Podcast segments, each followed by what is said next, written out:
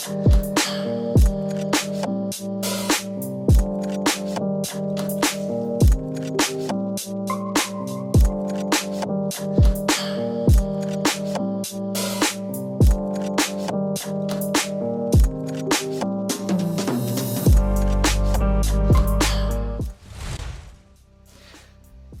večer, dámy a pánové. Vítám vás u dalšího živého vysílání našeho podcastu. No a jako vždy mám velkou radost, že jste tu s námi a dneska premiérově z našeho nového studia. Doufám, že si kromě ostrého obrazu užijete také podmanivý zvuk našich nových mikrofonů. A pokud jste to ještě neza- neudělali, nezapomeňte nám hodit odběr a samozřejmě sdílejte, lajkujte a komentujte, tak aby se ta naše tvorba dostala k co nejvíce lidem. No a pokud se vám líbí to, co děláme, tak nás můžete podpořit i na Patreonu, na stránce patreon.com lomeno jedno kafe. No a tímto bych chtěl moc poděkovat všem lidem, kteří se jí stali našimi patrony. Hlavně pak ale Aničce Urbanové, Lucii Brožové, Martinu Pajdarovi, Honzovi Novákovi, Martinu Venišovi, Michalovi Šrajtovi, Lence Hadrbolcové, Nopíkovi a mistrovi Kofíbínovi, kteří si vlastně vybrali tu nejvyšší možnou podporu a patří do naší jednokafácké rodiny. Ještě jednou velké díky vám všem. No a to by bylo na úvod asi vše. Mně teď nezbývá nic jiného, než vás ještě jednou přivítat a spolu s vámi i našeho dnešního hosta. No a nemůžeme začít jinak než naší klasickou mělkou. Tak jdeme na to.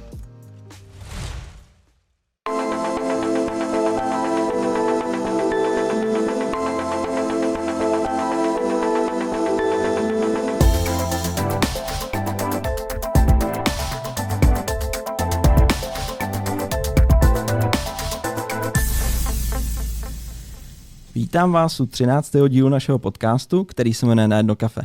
Tentokrát s Matyášem Veselým. Ahoj Maty. Ahoj Kristiáne. Je pro tebe život hra? Přesně tak. Přesně tak, ale pochopil jsem to až před dvěma lety. No, ptám se na to samozřejmě proto, že ty vyrábíš vlastně autorské hry ze dřeva a řekl bych, že jsou nejenom autorské, ale designově velmi povedené. A tak by mě zajímalo, jak se ti tvoří pod 51. rovnoběžkou. Měl jsem to štěstí, že jsem našel, našel boží prostor, který je otevřený, je prosvětlený a fungují tam dobře takový ty streamy, takže takže velmi, velmi snadno a čistě a v podstatě největší problém je, že nestíhám všechny ty nápady realizovat. Což je fajn, protože řešit se dá v podstatě jakýkoliv problém, ale kdyby mi chyběly nápady, tak bych byl prostě namydlený a nemohl bych dělat to, co dělám. Samozřejmě nápady jsou to nejdůležitější. Nicméně já bych dneska začal rád úplně od začátku, jak se vlastně k tomu dostal, jaký je tvůj background, protože pokud vím, tak nemáš vystudovanou žádnou technickou školu a co se známe a co vím, co, co vlastně vyrábíš, tak mně přijde, že to je jako strašně technický. Takže jestli bys nás mohl seznámit vlastně s tím, jak jsi třeba začínal a jak se k tomu dostal. No, ještě bychom se teda mohli nějakým způsobem ukotvit eh, v tom mým zběsilým uh, spektru činností, abys mi řekl vlastně, na kterou z činností se ptáš. Asi se budeme teda bavit primárně o těch hrách. Přesně tak, ale, ale mě by zajímalo, co bylo vlastně před těma hrama, protože uh, pokud se nepletu, tak vlastně se na začátku, nechci říct svého života, ale svého dospělého života minimálně, vydal úplně jiným směrem než, než hry. Všechno je to vývoj a člověka to nikdy nenechá na jednom místě, ale je pravda, že, že nejsem v těch hrách novej.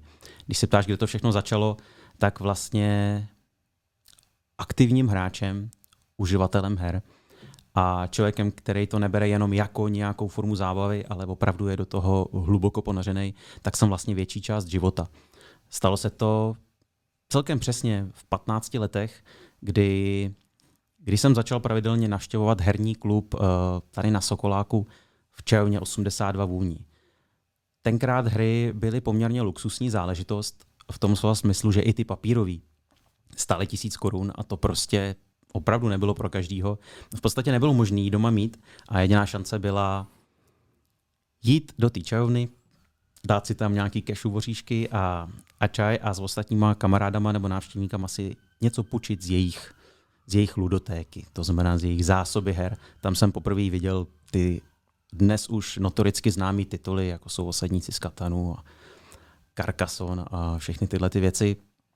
A to mě prostě pohltilo, protože je to úplně nový svět a člověka to dostane do jiných, do jiných uh, výzev. Nejenom mozkových, intelektuálních, ale i, i ta fantazie tam hraje roli.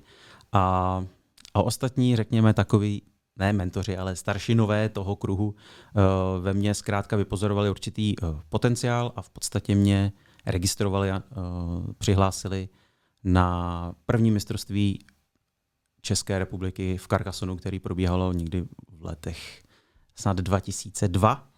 Už to, je, už to je skoro 20 let, kdy jsem se vlastně jako 15-letý stal prvním mistrem republiky a tím jsem získal jednu zásadní věc a to je kvalifikace rovnou do finále pro následující ročníky, takže v následujících letech jsem již nemusel procházet těmi turnaji, ale rovnou jsem se zařadil mezi 32 největších borců, který spolu usednou v pětikolovém finále. A takovýmhle způsobem jsem se vlastně v následujících deseti letech uh, umístil vždycky nejhůř na druhé pozici a stal se vlastně šestinásobným mistrem, což mě nějakým způsobem posadilo do, do jak to říct, no, do role, kdy věřím tomu, že jsem z té hlavy schopný vymáčknout to, co zrovna potřebuju. A využívám ji víceméně jako nástroj, když se dostanu do situace, že je potřeba něco vypočítat, je potřeba něco změřit a přijít na nějaké technické řešení, tak, eh, tak to dokážu, tak to z té hlavy dokážu dostat, ačkoliv jsem v tom absolutní amatér. To je asi ta největší zajímavost a paradox vlastně té tvorby, že nic z toho, co teďka dělám a co mě živí a co mě těší, jsem nestudoval nikdy jsem se nevěnoval designu ani žádnému technickému vzdělání. Já jsem vlastně ekonom a celý život jsem dělal jenom muziku. A jaký typ třeba her máš nejradši?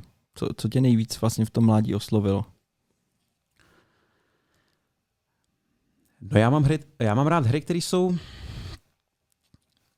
těžko předvídatelné, což třeba v šachách nevidím nejsem fanoušek a nikdy jsem neměl touhu proniknout hloub do těch šachů, protože tam prostě, když narazíš na někoho, kdo má větší zkušenosti nebo větší IQ, tak tě přemyslí. Mě spíš baví hry, kde můžeš trošku improvizovat, můžeš být trošku nenápadnej, zvolit určitou punkovou alternativní strategii, která ve výsledku, i kdyby nedopadla, tak minimálně bude zábavná v tom, že k tomu přistoupil jinak.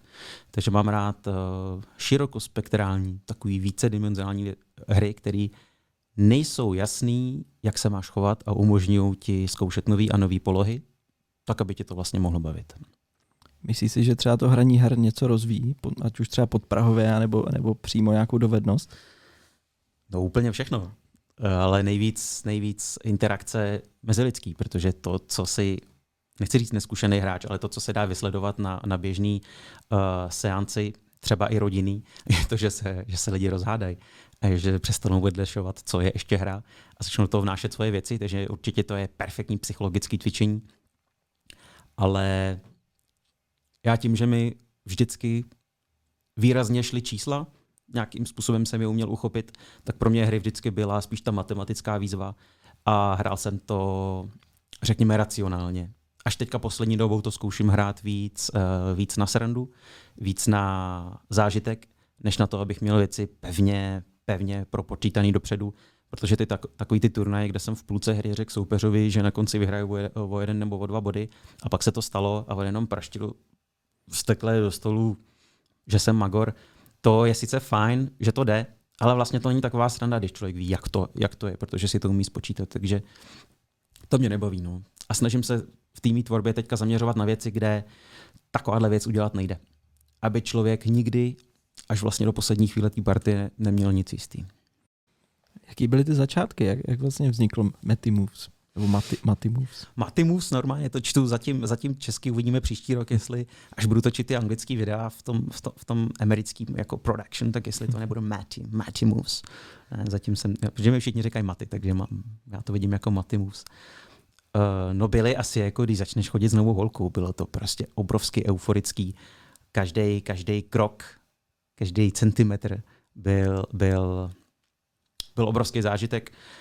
Dneska, dneska, jak se z toho stane vlastně profese, rutina, řešíš to ve větších objemech, ve větším detailu, je to větší zodpovědnost, tak už to není taková ta čirá, čirá radost v té dané chvíli, protože už na to koukám, řekněme, odbornějc, ale zpětně vždycky jo, když večer člověk usíná, nebo když to hodnotí, co udělal ten týden, a nebo když si o tom s někým povídá, tak jsem na to pořád vlastně extrémně hrdý na to, že, že si jedu jako pankáč vlastně svoji linku, eh, na jednu stranu sobecky, ale na druhou stranu nesobecky, protože co jsem avizoval sám sobě hnedka za začátku, tak vlastně do dneška držím a to je, že každý, kdo tu moji tvorbu bude mít zájem, tak má možnost si na, na tu hru šáhnout a odníst si Takže netvořím jenom pro sebe, tvořím pro všechny.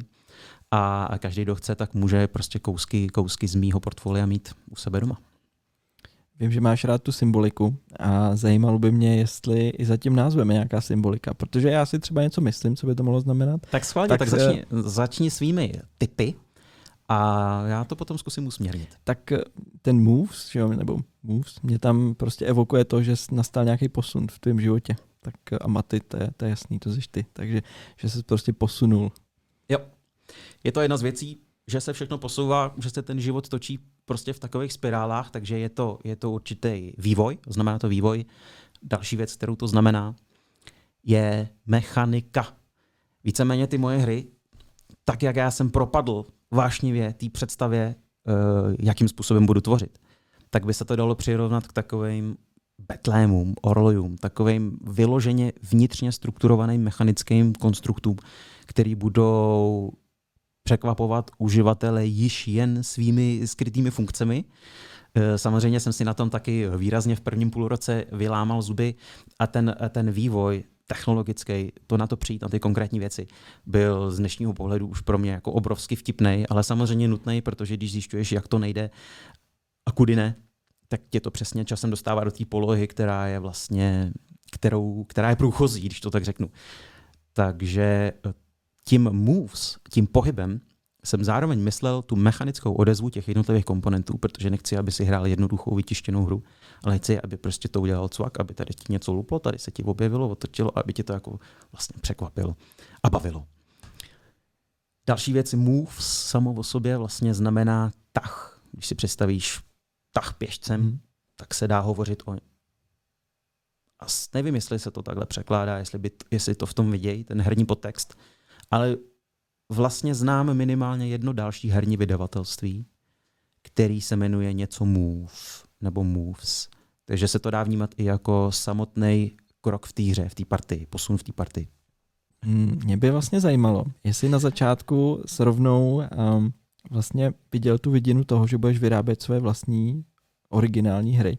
A nebo jestli jsi třeba přemýšlel i nad tím, že by se připojil k nějaký velké společnosti, která ty hry jako vyvíjí a vyrábí. Nebo jestli bys ten svůj nápad vlastně nabídnul třeba takovýhle společnosti.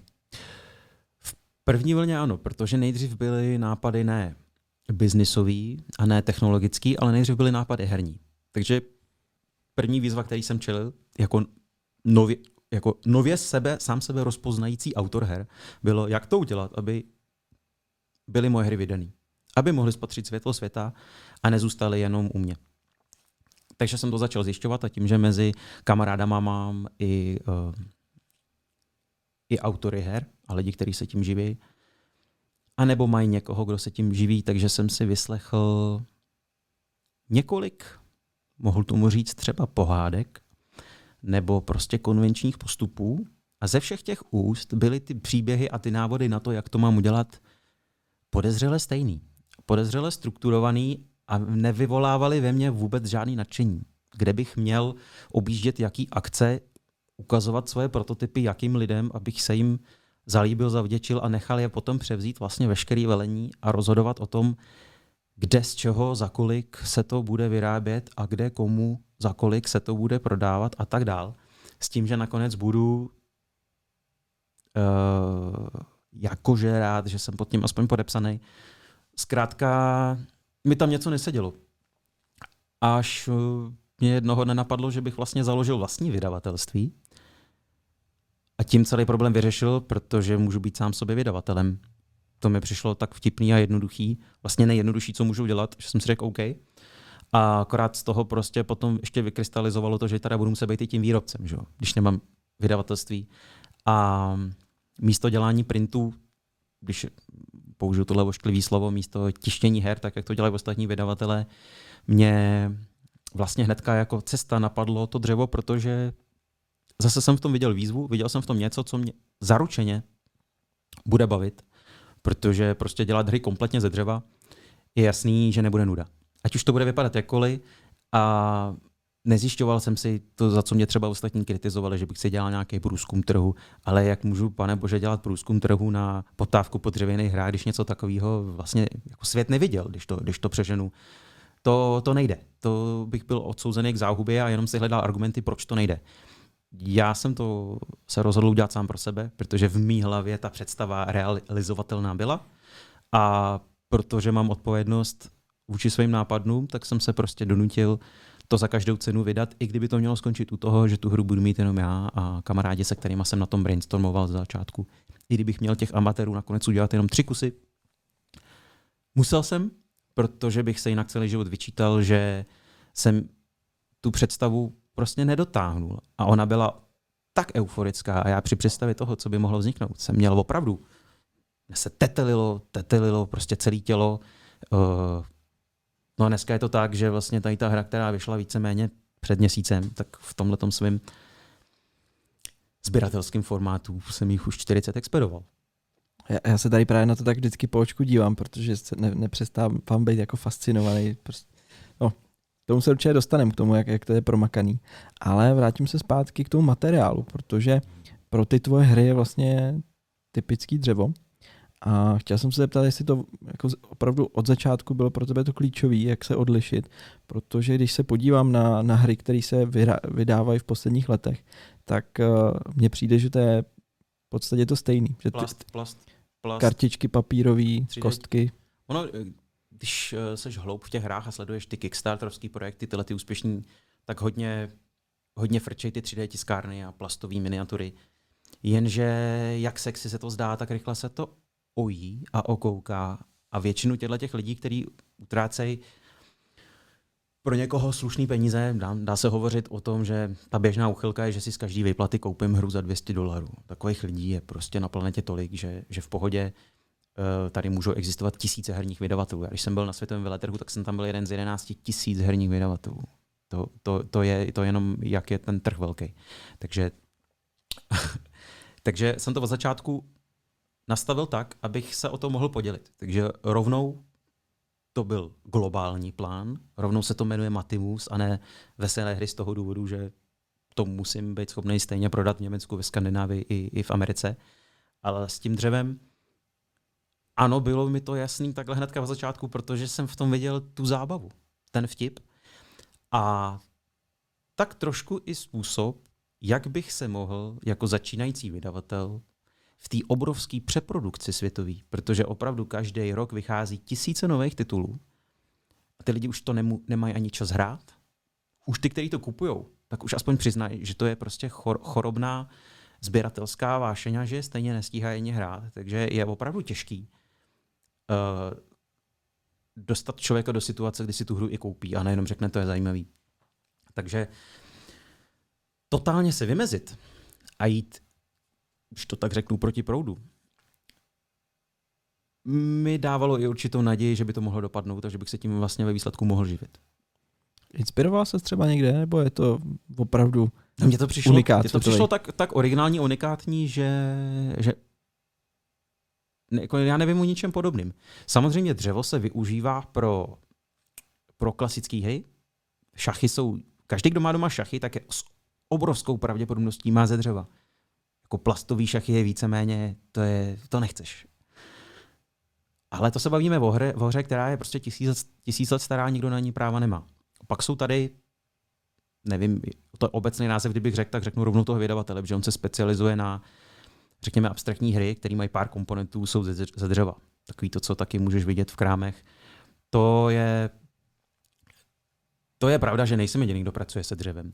Ale takovýmhle způsobem, abych si vlastně vytvářel ty světy ve vlastních geometriích a konstruktech, dělal jakoby neabstraktní hry, když to řeknu, a navíc třeba dřevo použil i na samotnou krabici.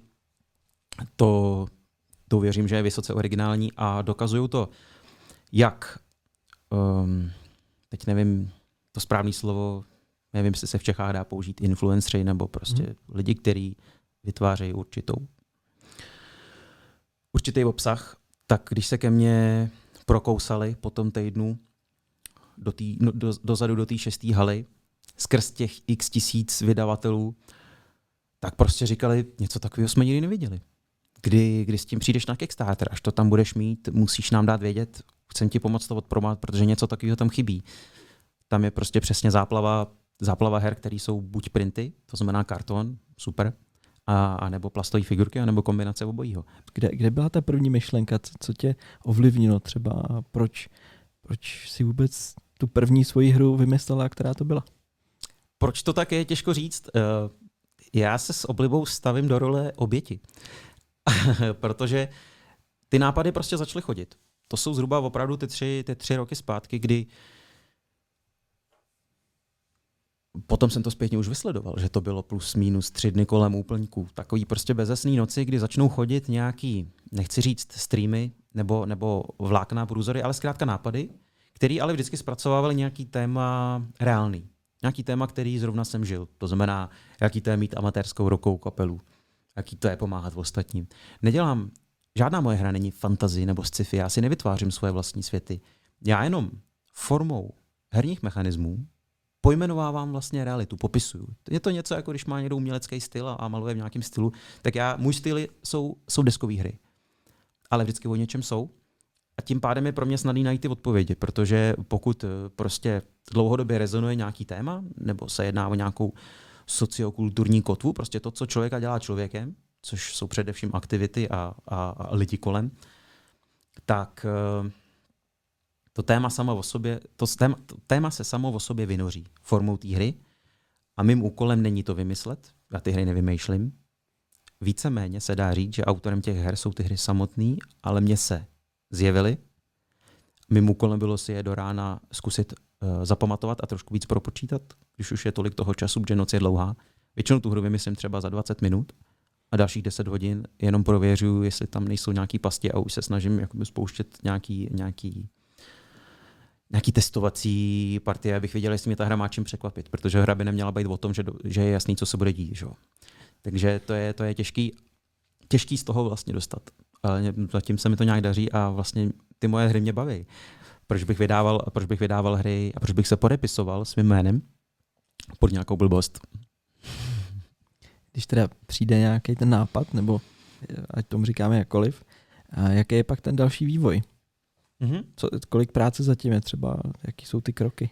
Těch nápadů chodilo tolik, že jsem vymyslel skvělý systém a to je, že na jednu A4 se píšu, prostě hodím na papír, řekněme extrakt, klíčový uh, za prvý témata, uh, už i konkrétní nějaký čísla, prostě nějaká ta nějaký ty algoritmy nebo kombinatorika. Já nevím, jak to říct, prostě ta matematika té hry a to, o čem je. Tu klíčové věci, to znamená téma a cíl.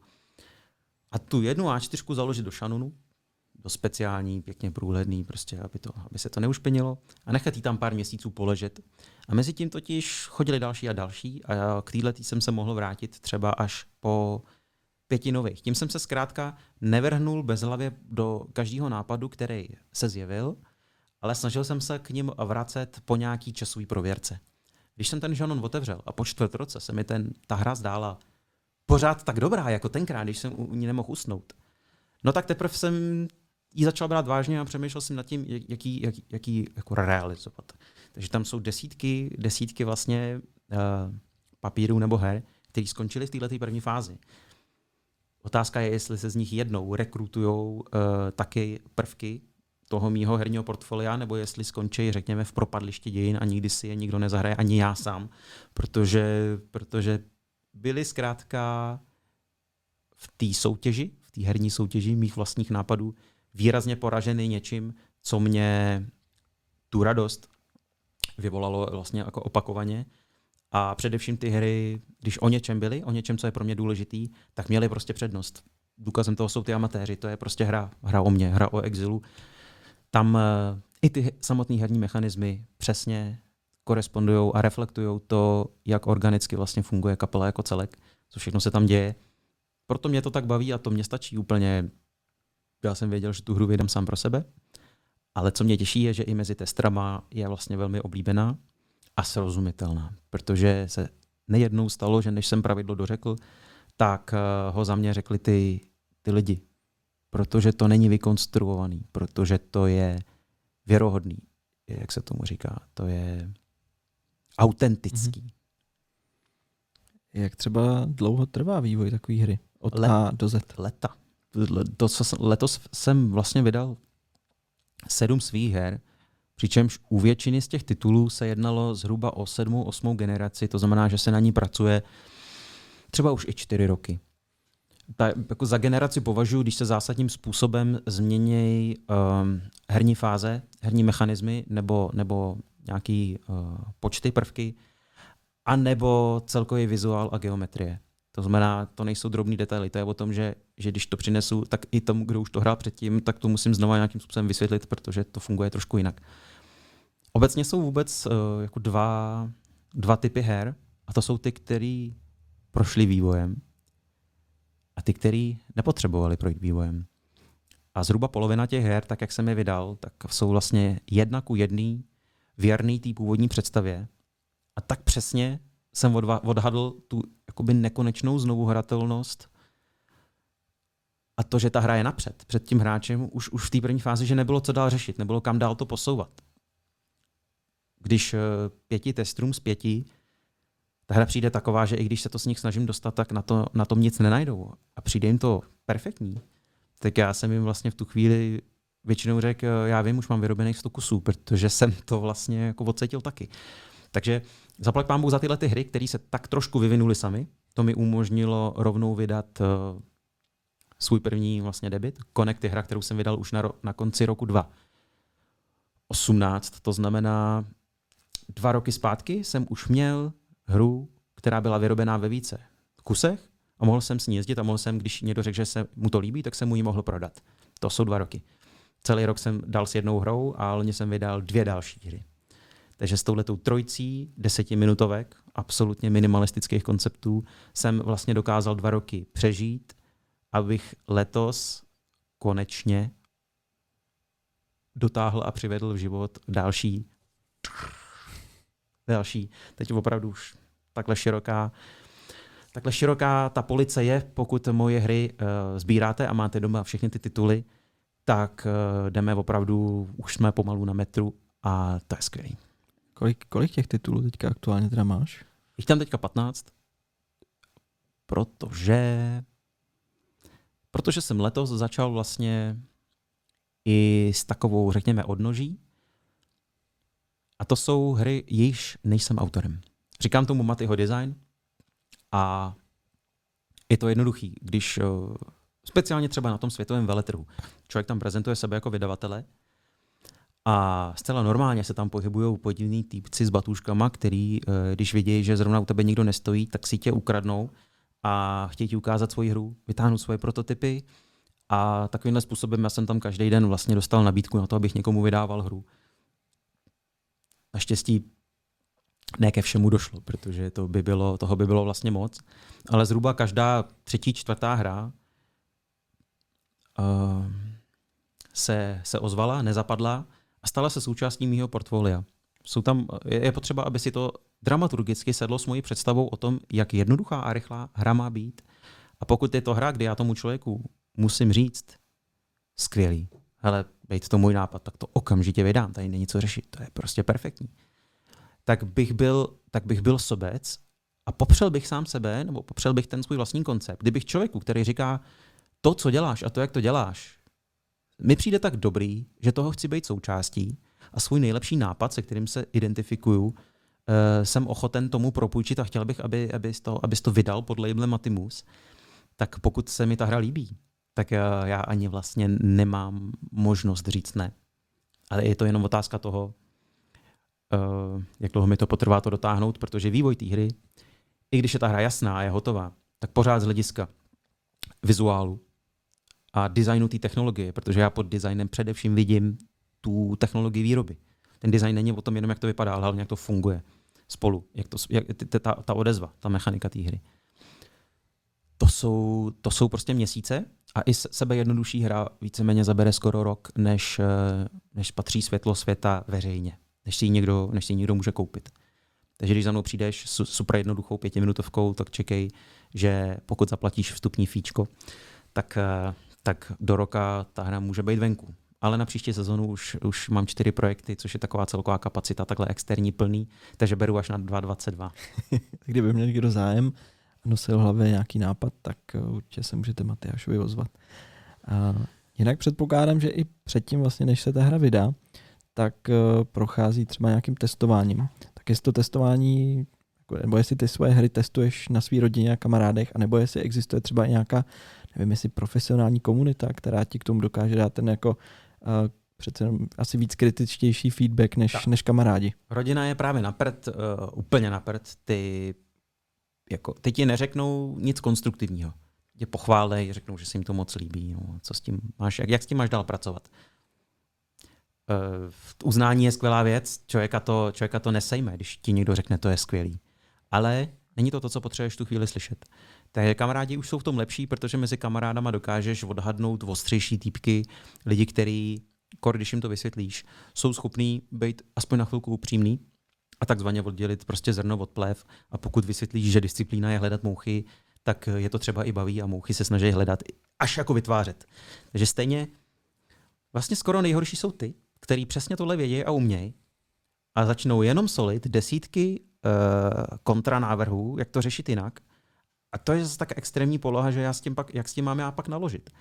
Ale, ale vlastně všude po republice mezi kamarádama jich je, jsou jich sice jednotky, ale to stačí, že když tu hru ukážu těm lidem a oni jsou z ní, uh, oni jsou s ní tak nespokojení, že ji třeba nejsou schopní ani dohrát, že v půlce té partie vzniknou diskuze, tak přátelé, má tohle vůbec ještě smysl hrát. No, no to se zbláznil, to, to, to, to se o tom ani nemusíme bavit. To, to. No nicméně, tím to nekončí. Ta hra není smetená ze stolu. O té hře se rozvine dvou, tří hodinový brainstorm uh, chytrých hlav, který najednou mají spoustu řešení. A, a to je pro mě pytel, pytel možností. A já chodím třeba rok než se zorientuju v tom, kam, všu, kam všude ty větvičky toho řešení té hry můžou ještě výst. A opravdu, opravdu mi ta hra trvá třeba, než to schroustám a než se jakoby rozhodnu, jak jinak to řešit, jak to zefektivnit, jak to posunout, jak z toho udělat kvalitnější záležitost. Že, že tímhle tím způsobem uh, pak není, není problém hru dělat pět let. Nicméně nemá smysl dělat hru celý život a mít ji furt jenom jako nevydanou, protože když je to osmá generace a už se to, už se to prostě, už je to desetkrát lepší než předtím a začne to celý dávat smysl, tak někdy ten čas je na toto vydat. Pokud by to ani nefungovalo při desáté generaci, tak to zase smysl nemá. Ale to, co jsem letos vydal, jsou hry, které si vždycky a s kýmkoliv rád zahraju, protože mě baví. A e, v čem se liší osmá generace od první, není téma, není feeling, ale je to efektivita hry. A efektivita je prostě tvrdý ekonomický ukazatel, kdy nahoře, v tom zlomku, je čas, který do toho ty hráči vloží. A ten je dělený, uh, řekl jsem to opačně, je, je zážitek, který z té hry máš. A to jednak sranda, nebo, nebo vůbec jako ta epičnost. A další věc je prostor pro seberealizaci stratega. To, jestli v té hře máš o čem rozhodovat a cítíš, že, uh, ty, že ty důsledky jsou adekvátní těm rozhodnutím. To je ten, to je ten vršek. A dělený to je právě tím časem. To znamená, když uh, průměrný zážitek z hry musí šest hráčů vložit tři hodiny do toho, tak to dělíš 18 člověko hodinama. Tak je to přesně věc, která na stůl nepatří. A která, když už se ty vzá, vzácně se ty lidi sejdou a mají jeden večer, tak si nemůžou dovolit věnovat tolik času něčemu jako s tak málo přidanou hodnotou. Takže o co se snažím je maximalizovat to, co se tam děje herně a přitom to stáhnout z hlediska času potřebnou pro tu partii na čtvrtinu toho, jak, to, jak jsem si to původně představoval. Jenže když chci tříhodinovou partii stáhnout na 40 minut, tak co musím udělat? Já musím ořezat strašně moc věcí, které v té hře se děly, ale dít se nemusí. A to zase bolí, protože pak, když má člověk prostě komplexní strukturu nápadů, všechno spolu nějakým způsobem souvisí, tak já pak potřebuju tři čtvrtiny toho vyházet a ostříhat a nechat tam fakt jenom ty kórový mechanismy, které z té hry dělají to, co to je. A to je, to je Sofijná volba, protože člověk sám sobě musí, musí být, musím si být prostě přísnej a říct, tohle sice vlastně mě bavilo, ale nemůžem tomu teď půl hodiny věnovat. To je, to je prostě pozdě. Moc, moc nákladný v tomto ohledu. Takže ta efektivita těch her je asi nejtěžší řemeslo vlastně na té vývojařině intelektuální, abych tu hru mohl předložit jako věc, která se vám vyplatí otevřít a zahrát. A zrovna amatéři jsou vlastně ze všech těch her v tomhle nejslabší, protože trvá ta hra skoro dvě, někdy i tři hodiny, pokud prostě jedete celou tu kariéru, než, než jako kapela pokřtíte desku. Tři hodiny je opravdu hodně. Ale přitom se tam z hlediska uh, možností rozhodnutí a nějaký dlouhodobých strategií toho moc neděje, protože to zrovna je party žánr. Zrovna amatéři jsou jednoduchá kostková házecí hra, kterou může hrát úplně každý a viděl jsem to prostě hrát malý holčičky. Vůbec si to nehraje na, žádný, na žádnou těžkou věc, ale prostě ta hra trvá tak dlouho z toho důvodu, že já se tam tematicky snažím ukázat, kolik práce, která není vidět, je zatím, než kapela může předstoupit před publikum a, a odehrát svůj 40-minutový set, protože to prostě uh, je jenom třešnička na dortu. Když si nakous tu ekonomiku, tak uh, se neubráním se tě zeptat uh, na otázku, jestli jsi měl na začátku třeba nějaký business plán, a nějaký analýzy, jestli jsi dělal, anebo jestli jsi do toho skočil rovnou po hlavě a věřil prostě tomu svýmu nápadu a té svý vizi. Obojí. Sám pro sebe jsem ho neměl. Pro mě bylo naprosto klíčový uh, využít času, který mi byl dán a prostředků, který mi byly dány na to, abych se co nejvíce přiblížil svýmu záměru. Na druhou stranu se shodou okolností měsíc poté, co jsem dal výpověď, objevil ročník soutěže od, od T-Mobile, jmenuje se to rozjezdy, a tam vyloženě tým odborníků, biznismenů a investorů uh, hodnotí, řekněme sofistikovaně hodnotí sestavený business plány. Takže jsem si řekl, nezabere mi to zase tolik času. Sepsal jsem třístránkový třístránkový to, čemu se říká business plán. A, a uspěl jsem tu. Soutěž jsem vyhrál, přesvědčil jsem je, ale hodně, hodně mi pomohly ty hry, protože jsem tam sebou při prezentaci před tou porotou eh, v rámci už pak toho výběru um, měl, v ruce, měl v ruce ty hry a nechal jsem je, nechal jsem je kolovat. A tam přesně jsem rozehrál ty struny všech těchto těch podvědomých smyslových věmů, protože ta haptika, ty těžké hry, to byly ještě ty bukové prototypy. Uh, celkově to, že to nějak voní, to, že to nějak jako zajímavě vypadá. A to ještě samozřejmě oni vůbec netušili, jak se ta hra hraje. To se nebavíme o hře, to se bavíme jenom o jak moc crazy je nápad všeho nechat a jít dělat jako dřevěný deskový hry. A vážeme rovnou prvním dotazem, který tady je. Jakým způsobem Matyáš hry vyrábí? Sám, zaměstnanci stroje, země, suroviny? Je to o tom, že všechno od A do Z vzniká, vzniká u mě na dílně. To znamená, jsou to moje nápady, moje prostory, moje technologie, moje suroviny a v tomto roce už i moji zaměstnanci. Ano, snažím se, eh, respektive jsou dva a jeden z toho jsem já, takže jeden. Um, snažím se dělat to způsobem, aby až ta poptávka naroste skokově o řády, abych byl schopný garantovat tu kvalitu, aby na té hře nebylo poznat, že ji nebudu potom dělat já. Protože pak jde o to, když jsem měl tu první hru a jel jsem sérii 200 her, abych jel do Německa na veletrh, tak jsem prostě začal mlátit a za tři měsíce jsem to měl hotový. Jo. Ale teď se bavíme o tom, že, že prostě uh, mám 15 titulů a jestli to chci příští rok hodit na Kickstarter, tak nevím, jestli, jestli zájem bude 1 tisíc nebo 5 tisíc nebo 10 tisíc kusů. A to sám neudělám, to bych dělal 20 let. Takže je jasný, že musím nad tím přemýšlet tak, aby, aby tam byla škálovatelnost, aby, aby byla nastavená ta technologie a ty procesy takovým způsobem, že i cizí ruce, který budou držet v mý dílně to moje kladivo a budou mlátit do těch dílků, který vlastně vychrlí ta moje mašina, dá dokupy stejným způsobem, jako když tu hru sestavím já.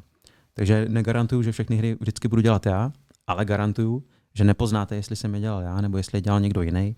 A prostě natírání desek barvama, lakování, broušení, všechny tyhle ty věci, včetně kompletace kladivem, jsou, jsou procesy, které se teď záměrně snažím delegovat tak, abych se mohl soustředit na to podstatný a to je vývoj. To je to vlastně intelektuální, nebo říká se, jsem jako duch, du, duševní otec té značky.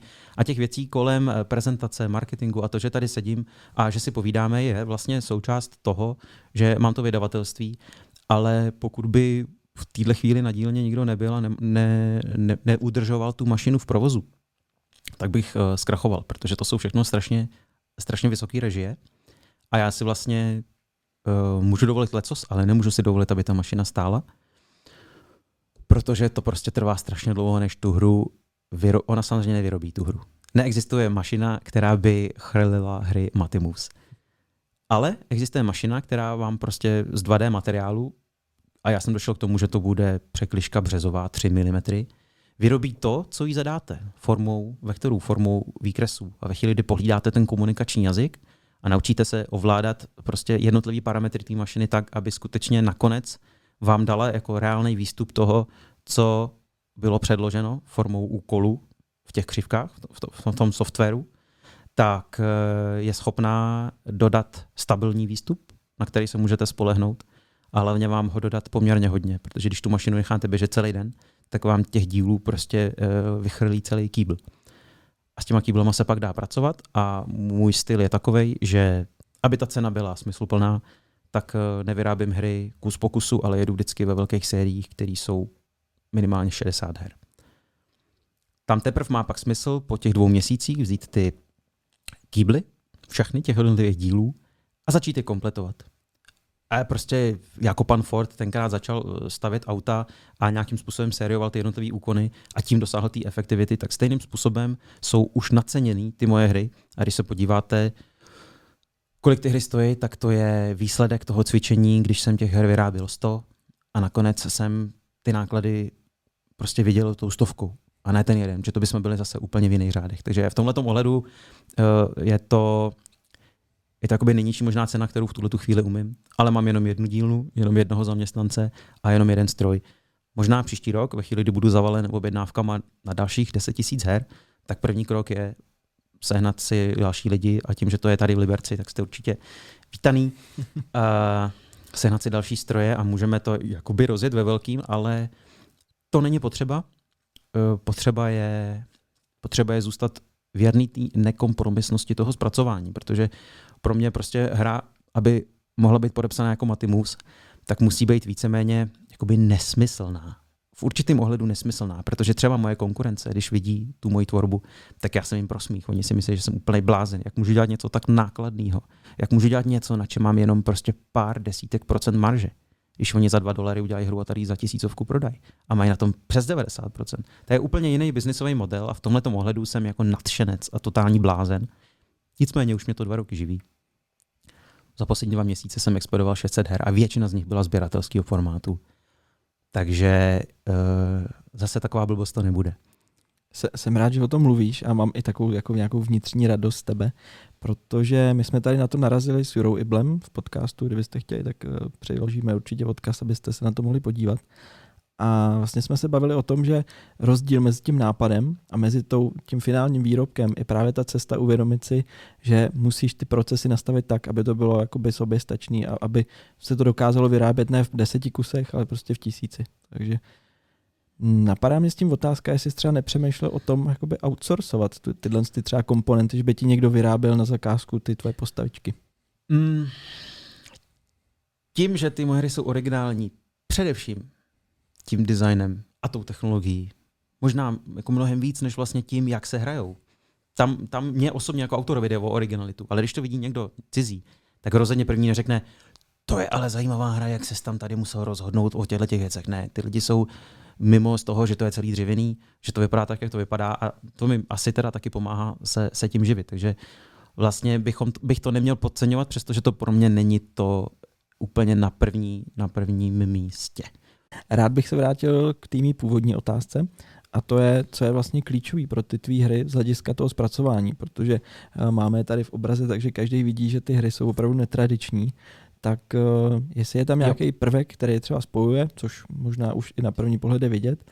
Přesně a... tak, prvek, který je spojuje. To, co je na tom zajímavé, je, že mají dlouhodobý koncept, že jsou od začátku členové jedné rodiny. Tím, že ve chvíli, kdy jsem začal přemýšlet nad podobou své první hry, už jsem věděl, že jich budou desítky, tak jsem chtěl, abych nastavil koncept takovej, abych nastavil ten rámec tak, že každá hra bude komunikovat s těma ostatníma. A že ty hry, když potom jich máte víc, tak vlastně uh, si budou odpovídat. A vytvářet, vytvářet takovouhle knihovničku. Vlastně, co je na těch hrách hezký, je, že držej formát. Jsou stejně, jsou stejně vysoký, jsou stejně hluboký.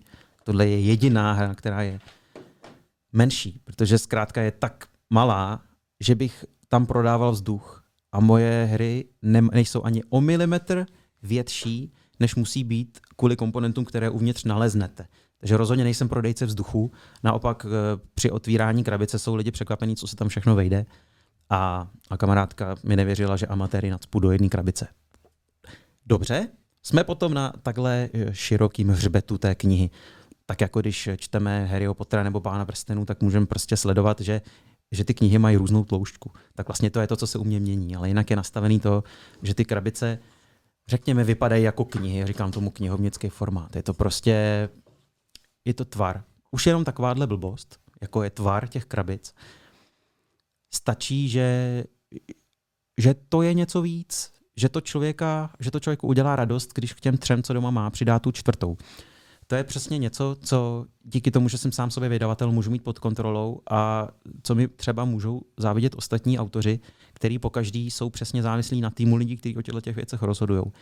A mě hodně pomohl můj oblíbený autor z Německa, klidně řeknu, jak se jmenuje, Friedemann Fries. F. Friedemann Fries založil vydavatelství 2F Spiele, protože mu přišlo vtipný, že se jmenuje na F, a začal všechny svoje hry pojmenovávat na F. A nevydal jedinou hru, která by nezačínala na F a která by nebyla v zelené krabici. Jsou to dvě relativně kraviny. Jedno písmeno a jedna zvolená barva. Ale já jako sběratel, který už od 20 let sbírám a mám celý kus nábytku, několika patrovou vlastně vitrínu, plnou jeho her, tak po každý si tu jeho novou hru rád koupím, protože zelená, začíná na F a já prostě nemůžu odolat tomu, abych nerozšířil tu svoji sbírku o tuhle tu jednu věc. Takže jsem věděl, že to jde. A on pro mě byl vzorem, že prostě může tu odpovědnost vzít sám na sebe, aby si to pohlídal. Takže prostě, kdo moje hry zná, tak vědí, že se můžou na něco spolehnout. Ta krabice zvenku vypadá po každý tak trošku stejně a tím, že mám teďka těch her víc, tak jsem začal používat okénko. Je to určitý průzor, je to prostě průhledná část, konkrétně se jedná o extrudu, extrudované plexisklo z Německa, což je velmi intenzivní a skoro jako nesmrtelný materiál. Asi tak čtyřikrát dražší než to dřevo samotný. Ale je to plast. Je to jasně jediný plastový uh, kousek.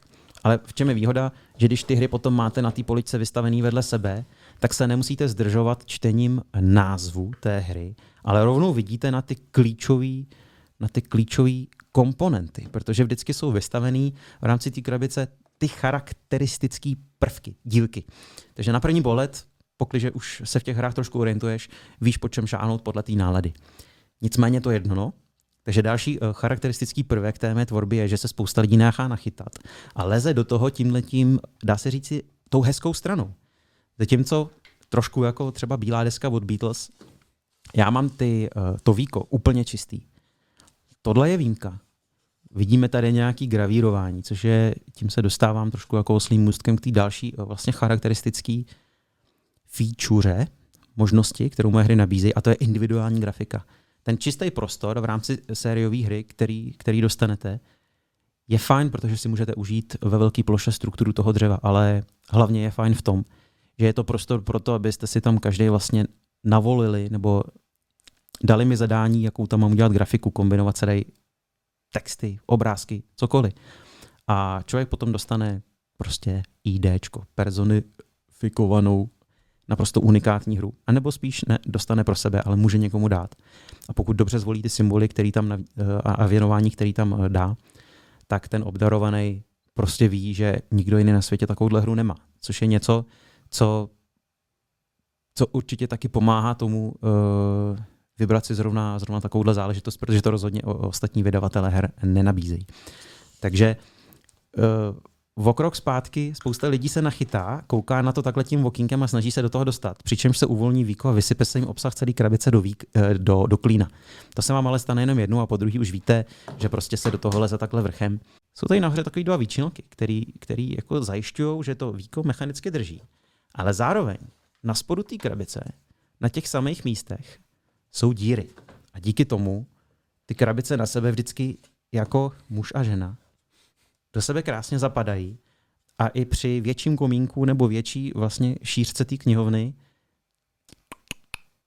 se stmelej a prostě vytvoří jedno tělo, což eh, je úplně jako nepodstatná blbost, ale je to jedna z těch věcí, který, který když už je člověk v takovém tom rozpoložení, co všechno ho na té hře překvapí, tak je to pak ta poslední kapka a říká si, to je geniální, to prostě to je tak promyšlený, že to musím mít. Jsou tohle ty prvky, které jsme od začátku vymyšlený, anebo to prostě přišlo až tím vývojem? Protože mně přijde, je že to, to je strašně ne. komplexní a že v tohle, tom... zrovna, tohle zrovna je víceméně výsledek a výplot té cesty, kterou jsem už, už, už hledal za pochodu. Tohle je tak velký detail, že o to nešlo. To, že jsem chtěl, aby ta hra byla kompaktní, aby byla jakoby sběr, sbíratelná, aby to byla sběratelská záležitost. To ano. Ale že to povede k takovýhle blbosti jako čudlíky, který dovedou do sebe, to se, to se zjevilo až v průběhu, v průběhu samotné vlastně realizace toho projektu. Je třeba tím příkladem i ta samotná krabice, protože už jsem úplně takový nedočkavý a nejradši bych ji otevřel, něco si zahrál. Tak a když to tady ukážem, tak... Uh, jo, jasně, tak teďka, protože... teď to teda vidíme z vrchu. Já jenom ještě řeknu, proč je tady ten zvoník. Fuh, fuh. Uh, to není, že by si někdo zrovna objednal, že tam chce Quasimoda. Quasimodo edice je něco, co speciálně liberečáci znají a vyhledávají. Protože se jedná o zcela neveřejnou, to znamená podpultovou, dá se říct limitovanou edici. Ona je totiž limitovaná tím, kolik zmetků ve výrobě v rámci té série jsem schopný vyprodukovat. Zhruba se to pohybuje mezi 5 a 10% celé série. Takže když si představíte, že dělám 100 her, tak jich zhruba 5 až 10 bude nakonec označeno tady tím labelem toho hrbáče, který tahá za ten zvon. Quasimodo edice je o tom, že pokud došlo k nějakým drobným chybám, jsou to kosmetické vady. Z hlediska životnosti nebo kompletnosti je ta hra naprosto plnohodnotná, ale dochází k tomu, že třeba někde něco o milimetr nevíde, nebo v tom dřevě se objeví nějaká vnitřní, nějaký vnitřní kas a suk nebo nějaká prostě takováhle technická výplň. Jsou to zkrátka kousky, které já si nemůžu dovolit, aby když někdo na e-shopu zaplatí prostě plnou cenu té hry, abych mu to dodal a řekl, je, sorry, tak to je zrovna to tam nevyšlo. Ne, když to nevíde, dám to stranou do Quasimo, do krabice a na konci celé série je to nejobtížnější a to je skom, tyhle ty Frankensteinovský konstrukty a dá se říct, že je to určitá recyklace, protože jinak bych to mohl vyhodit, ale mě to je líto vyhodit, protože na tom nic není. A vlastně, vlastně tím, že to nabízím za polovinu výrobních nákladů, tak jsou dokonce už i sběratelé Quasimodo krabic. A vždycky, když vědí, že vydám nějakou novou hru, tak si jako rezervují, jestli bych jim bokem nehodil jednoho Quasimodáka. Takže to, to je třeba taky jako dobrý vtípek, tady ten hrbáč. Takže neuvidíte tu krabici, protože je mám prostě u sebe a právě proto tam ten hrbáč je, abych to náhodou někomu neprodal jako ten Ačkový top, top jako kvalita, kterou dokážu vraťme se zpátky k té krabici, protože když jsem to viděl poprvé, tak jsem z toho byl jako strašně fascinovaný, jak to může fungovat. A vlastně jsem i tak trošku si myslel, že to nevydrží, pro to namáhání. A vím, že, vím, že jsme se o tom bavili a že, že prostě to jako dlouhý, nevím jestli měsíce nebo roky testoval a že opravdu to máš vyzkoušený, že to vydrží. Nejsem IKEA, abych měl uh, takovou tu mechanickou namáhačku uh, židle, na kterou si deset tisíckrát za den umělá, umělé závaží jako dolehne, aby bylo vidět, jak to čalounění bude za rok vypadat. Jsem člověk, který prostě věří tomu, jak to dělá a hlavně jsem ochotný smířit se s tím, že to dělám, jak nejlíp dokážu. I kdyby to mělo uh, se nakonec ukázat jako neúplně dokonalý. Ale největší slabina je samozřejmě tady ten, tenhle ten živý ohyb pro někoho, kdo to vidí poprvé. Ta, uh, ta překliška je penetrovaná na tolika místech. Už jenom tady ten jeden hřbet je více než 100 prostě velkých několika centimetrových prořezů, který to, který to rozřežou tak, že tam skoro nic nezbyde. Ale pořád tam zbyde víc než 100 spojujících bodů. Ale bodů, které jsou slepený ze třech vrstev eh, dřeva, který má vlákna v různých směrech. Takže ona tam ta pevnost je daná i tím, že nevyužívám masiv nebo přímo uh, přírodní materiál, ale že využívám průmyslový produkt, jakým překliška je a ten už je dělaný takže se lepí ze tří vrstev. Tudíž má úplně jiné vlastnosti.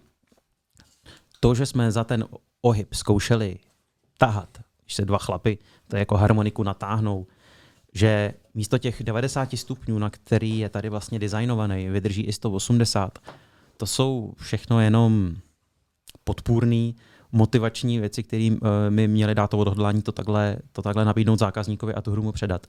Dneska to je tak, že uh, plus minus, já to nevím přesně. Třeba tisíc těch sběratelských her už jsem prodal. A těm lidem na to dávám z očí do očí do životní záruku. Když by se některé díly ztratili, nebo peskočka rozkousají, nebo děti někam zašantročí, a nebo když by se rozbili, protože jsem nesprávně nastavil tu, tu, tu životnost, tak já za to ručím a stačí mi dát vědět a já to nahradím. Ale ještě se mi to nestalo, že by se mi někdo ozval, že se mu to rozbilo. A mě samotnému, kterým prošly prostě stovky her pod rukama a neustále někde převážím, se mi taky nestalo, že by se mi to rozbilo. Takže já si myslím, že je to otázka taky zacházení.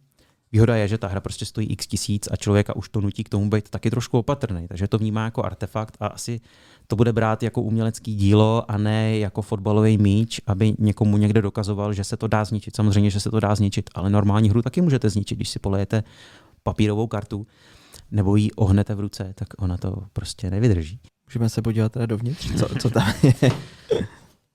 Je to teda vlastně zajímavé, že tady prezentuju uh, ty kvasimodáky, protože ta krabice je ve všech ohledech vlastně nepovedená. Takže to, co vidíte, je to nejhorší, co se dá, co se dá, co, co jako dokážu. Uh, třeba tady ta krabice mě baví, protože má takovýhle boční šuplíček. Je to vlastně něco, kam, kdyby člověk vyndal ty jednotlivé komponenty, tak se prostě propracuje až po chvíli.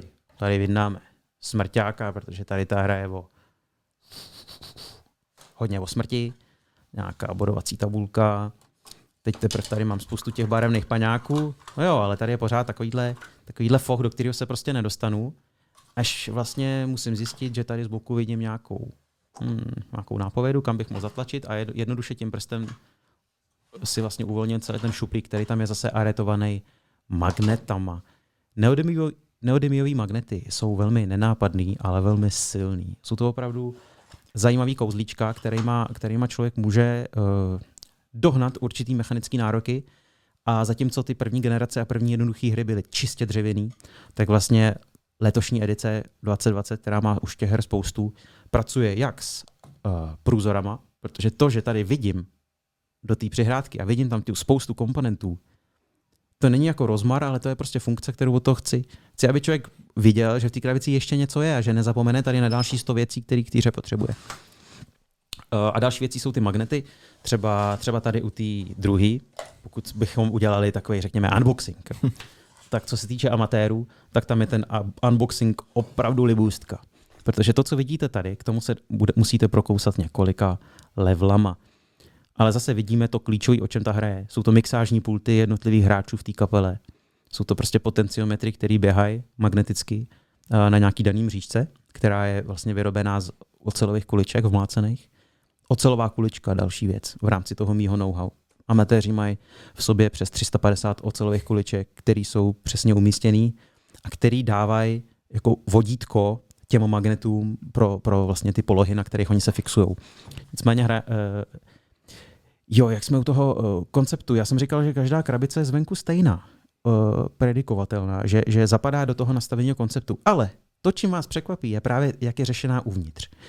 Každá krabice hry Matimus je vevnitř řešená tak, aby odpovídala těm daným komponentům. Takže e, pro mě, když mám hotovou nějakou další hru, tak je vždycky největší radost si říct, tak a teď ta krabička, jak to tam jako vyřeším, aby se tam všechno pěkně vyšlo, všechno tam mělo svoje místo a abych překvapil toho, kdo už pár her ode mě má a už ví, jak sofistikovaný řešení těch krabiček může být, aby tam zase byla nějaká nová věc, nová schovka, nová prostě nějaký výklop nebo právě šuplík. A amatéři to zase celý řeší úplně jinak. E, za cenu toho, že samotná krabička jako snad jediná, zevnitř po vydání veškerého obsahu vypa- vypadá stejně jako zvenku, protože tam to členění je vlastně řešení, řešený pomocí inzertu. Takže já teďka tady jako první, a zase jsme u kvasimoďáku, jak se když tak neděste, když tam budou nějaký suky. Tohle je třeba jako insert, který je vícepatrový. Skládá se vlastně z jednoho insertu, ukážeme si, co je uvnitř, a pak tom dalšího insertu, který obsahuje opravdu spoustu dalších věcí. A dokonce, abyste byli schopni pak tu krabici složit zpátky, tak tady je mapa, mapa jak, jak tam ty dílky patří. Ale tady je právě přesně vidět, že si hraju s těma magnetama. Tohle všechno jsou magnety, které to celý drželi jak pohromadě, tak ukotvený v rámci toho boxu, aby to třeba nemělo uh, tendenci se gravitací otvírat, když to máte vzhůru nohama. Pak je tady takovýhle táhlo, což jsou prostě dvířka pro jeden z klíčových uh, dílů vlastně té kariéry. Jsou takovýhle mechanický bubny, které se tam otáčejí. Um, tady je taková drobotina, 44 fanoušků různých účesů, akční kytary a to, co je pro hru specifický. Týpek, týpek v hajzlu. Protože prostě součástí hry amatéři je i možnost ostatníma muzikantama chodit na pivo a ne se tak úplně pilně věnovat tomu cvičení.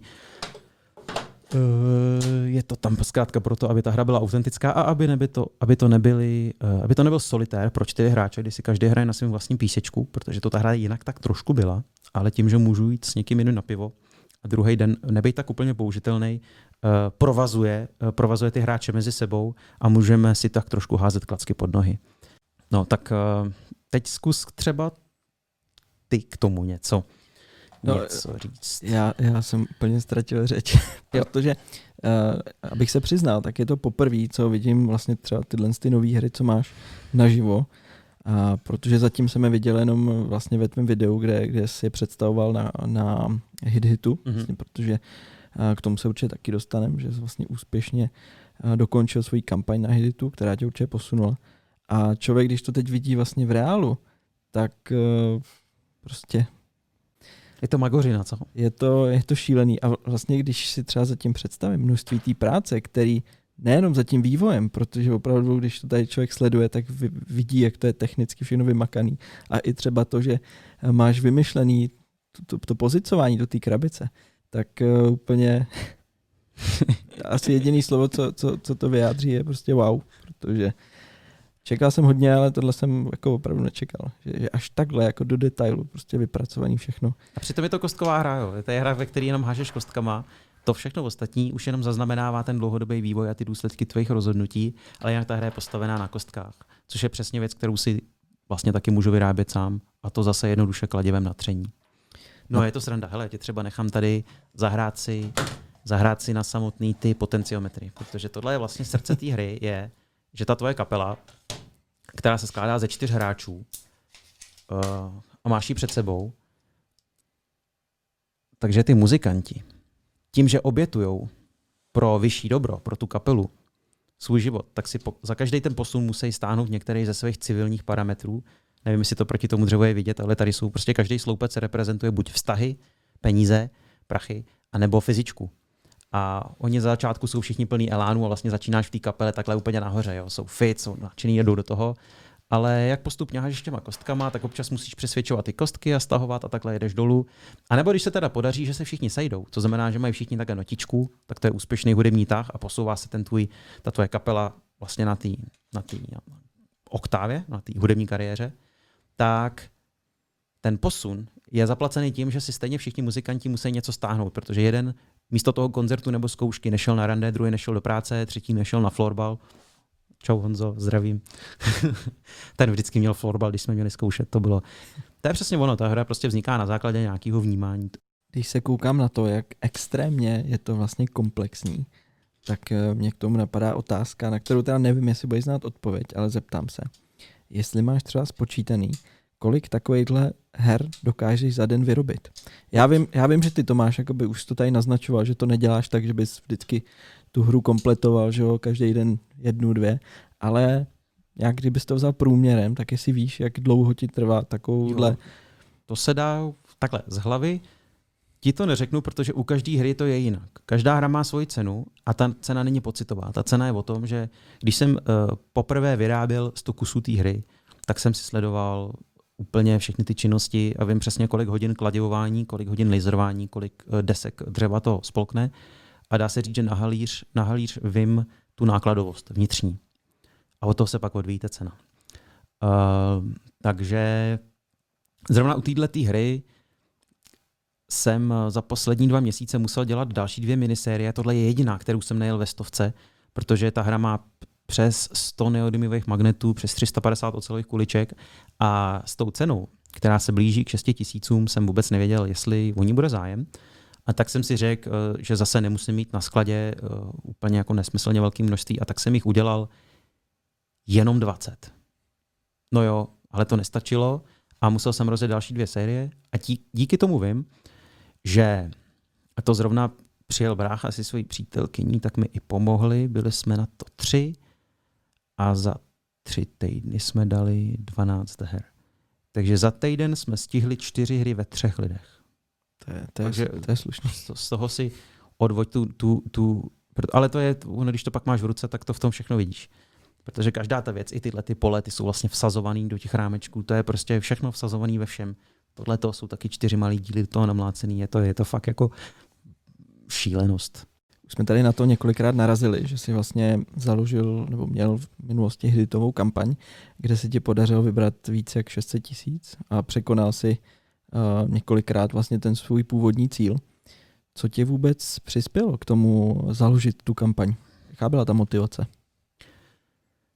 Bylo to hledání cesty, jakým způsobem uh, vykompenzovat tu zavře, ty zavřené možnosti toho osobního styku. Uh, ta letošní sezóna ještě vlastně neskončila, ale byla hodně na, hodně na hranici ekonomicky. Vyloženě jsem denodenně provozoval disciplínu uh, honit každou korunu, domlouvat si odklady různých prostě režijních nákladů a, a, a vyloženě to ubíralo hodně sil a nutilo mě to k akci. Takže první, co jsem udělal vlastně na jaře, že jsem si našel profesionální marketingový specialisty, agenturu, která má tým copywriterů a zkušenosti s googláckýma a facebookovými reklamama a nasypal jsem tam, sehnal jsem investora, který proinvestoval víc než 50 tisíc na prezentaci týmí tvorby vlastně formou facebookových reklam, který vedli profesionálové a neudělalo to vůbec nic. Bylo to bylo to strašně málo. Nepodařilo se touhletou cestou předat to, o čem to skutečně je, a to je nějaký ten osobní aspekt. Takže v rámci hledání toho, jakým způsobem to udělat, jsem si říkal, hele, tak mám tady můj firmní účet měl posledních, poslední 10 tisíc a za ty jsem si najal profesionálního videomakera, který je relativně začátcích, takže to, za co by si ostatní řekli klidně 30 nebo 50, prostě byl ochotný udělat za takovou, řekněme, symbolickou. Ale já jsem do toho dal úplně všechno. Pro mě to bylo, tady máš, koukej, zbyla nula, pojďme prostě natočit ve třech minutách to, uh, pojďme natočit mě, pojďme natočit mě, jak říkám, kdo jsem, co dělám, proč to dělám, co nabízím a to je celý. Takže třeba v rámci těch třech minut na každou hru z těch šesti tam byl, eh, byl rozpočet 10 vteřin. Takže to bylo skutečně povrchní v tomhle ohledu, to byly jenom ochutnávkový základní koncepty, aby se aspoň mohli ty jednotliví lidi uh, roz, rozhodnout, jestli, jestli to je, řekněme, party sranda, jednoduchá, nenáročná věc, nebo jestli to je nějaký pořádný, seriózní titul, náročný, u kterého budou muset uh, nebo moc, moc uh, si pořádně zapřemýšlet. Takže to jsem tím v tu chvíli chtěl jenom říct a prostě, prostě jít naproti, jít naproti tomu, uh, aby se stalo to, proč to dělám. A to je, že tu hru nemám jenom já, ale že si může zahrát i někdo jiný.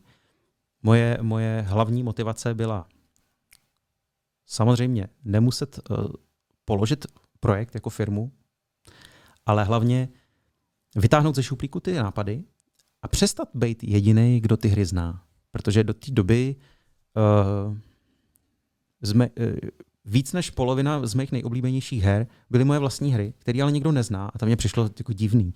Takže jsem se snažil předběhnout trošku tu dobu, protože vydat hru je strašně dlouhý. Tak než ty hry vydám, tak vlastně získat interně populaci lidí, kteří budou uživatelé té hry a nabídnout ji i za ceny. I za cenu těch nákladů eh, každému, kdo bude vlastně ochotný zařadit se mezi tu první skupinku lidí, kteří ty hry tak trošku se mnou otestují. To, že už jí leta testuju a že už je to jako vlastně hotový proces, je věc druhá.